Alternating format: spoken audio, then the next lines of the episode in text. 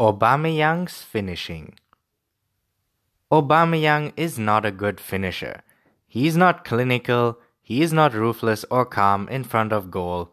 He is a natural-born goal scorer in the cold, calculated way that many would think a natural-born goal scorer would be.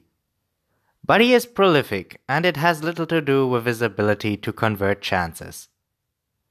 Aubameyang added another goal in the game, a late deflected strike to seal the four one win.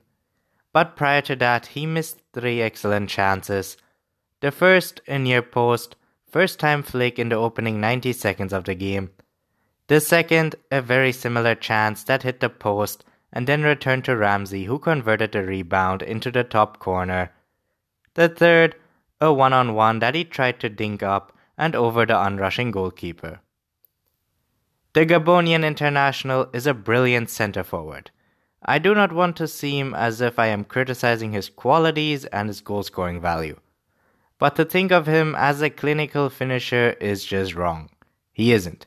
It is his movement, his intelligence, and the pure quantity of chances that he creates for himself that makes him such a consistent and relentless goalscorer. It was a fantastic offensive performance by Kolasinac. Playing the first half at left wing back and then shifting to left back in the second half, the Bosnian was a consistent attacking threat throughout, bombarding his way down the left flank with great freedom and potency.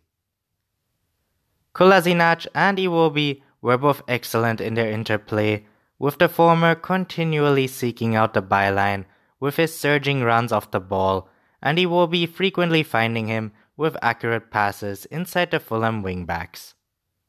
Kolasinac assisted Lacazette's goal with great awareness and poise. He teed up Xhaka with a lovely move in the first half and ended up creating four chances in the game.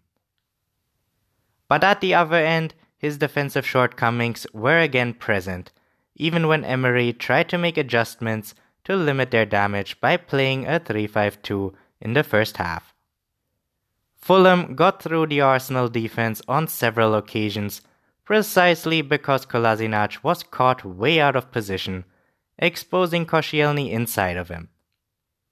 He also allowed Sessegnon to sneak in behind him to reach an Andrei Schürrle cross that should have been converted. And then he couldn't cover Kamara at the far post for the Fulham goal.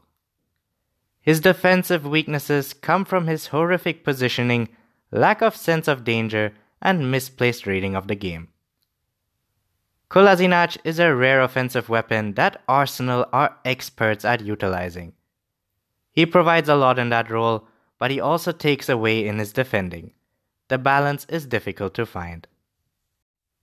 When the starting eleven was announced an hour before kickoff, many fans were questioning where the attacking creativity and ingenuity would come from. This looked like an athletic, powerful, quick-paced team without the necessary intelligence to prize open opportunities. Özil and Ramsey were set to be missed. But then Iwobi turned up, the Alex Iwobi of the start of the season, not the Iwobi of slouched shoulders and misplaced passes from recent weeks. Iwobi created three chances in the first half alone, including teeing Aubameyang for a good opportunity within the first ninety seconds and then playing a lovely cross for Xhaka's opening strike. There were more instances in which Iwobi's creativity came to the fore. He nearly slipped Lacazette in with a lovely pass. He linked up with Kolasinac beautifully, and his roaming distribution from off the left flank caused Fulham great trouble. Iwobi looks sharp again. Ramsey will be leaving Arsenal by the end of the season, which is a great shame for the Gunners. The Welsh midfielder came off the bench for a fifteen minute cameo, but he took no time at all to demonstrate exactly what Arsenal will be missing once he ends up leaving.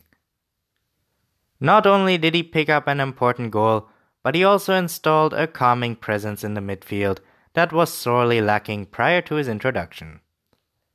It's a strange situation for everyone involved, but Arsenal can do nothing but appreciate Ramsey while he's still hanging around. There was an extended period in the first half, just before Xhaka broke the deadlock, in which only one team looked remotely likely of scoring, and it wasn't Arsenal.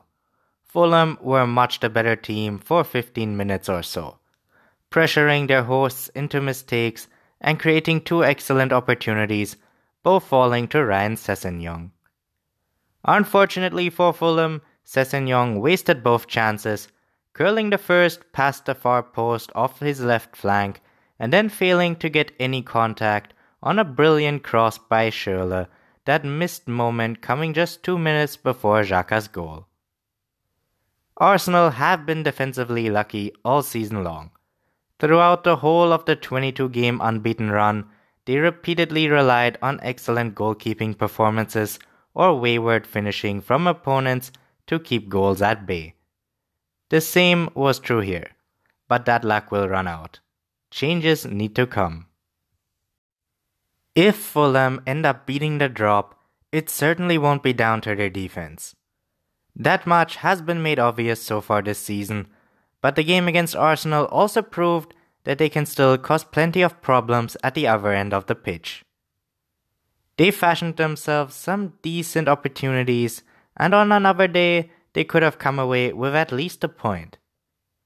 Unlike some of the teams currently around them at the bottom of the table, Fulham's strength lies in their creative abilities in the final third. The goals will come if they continue to create the same number of chances.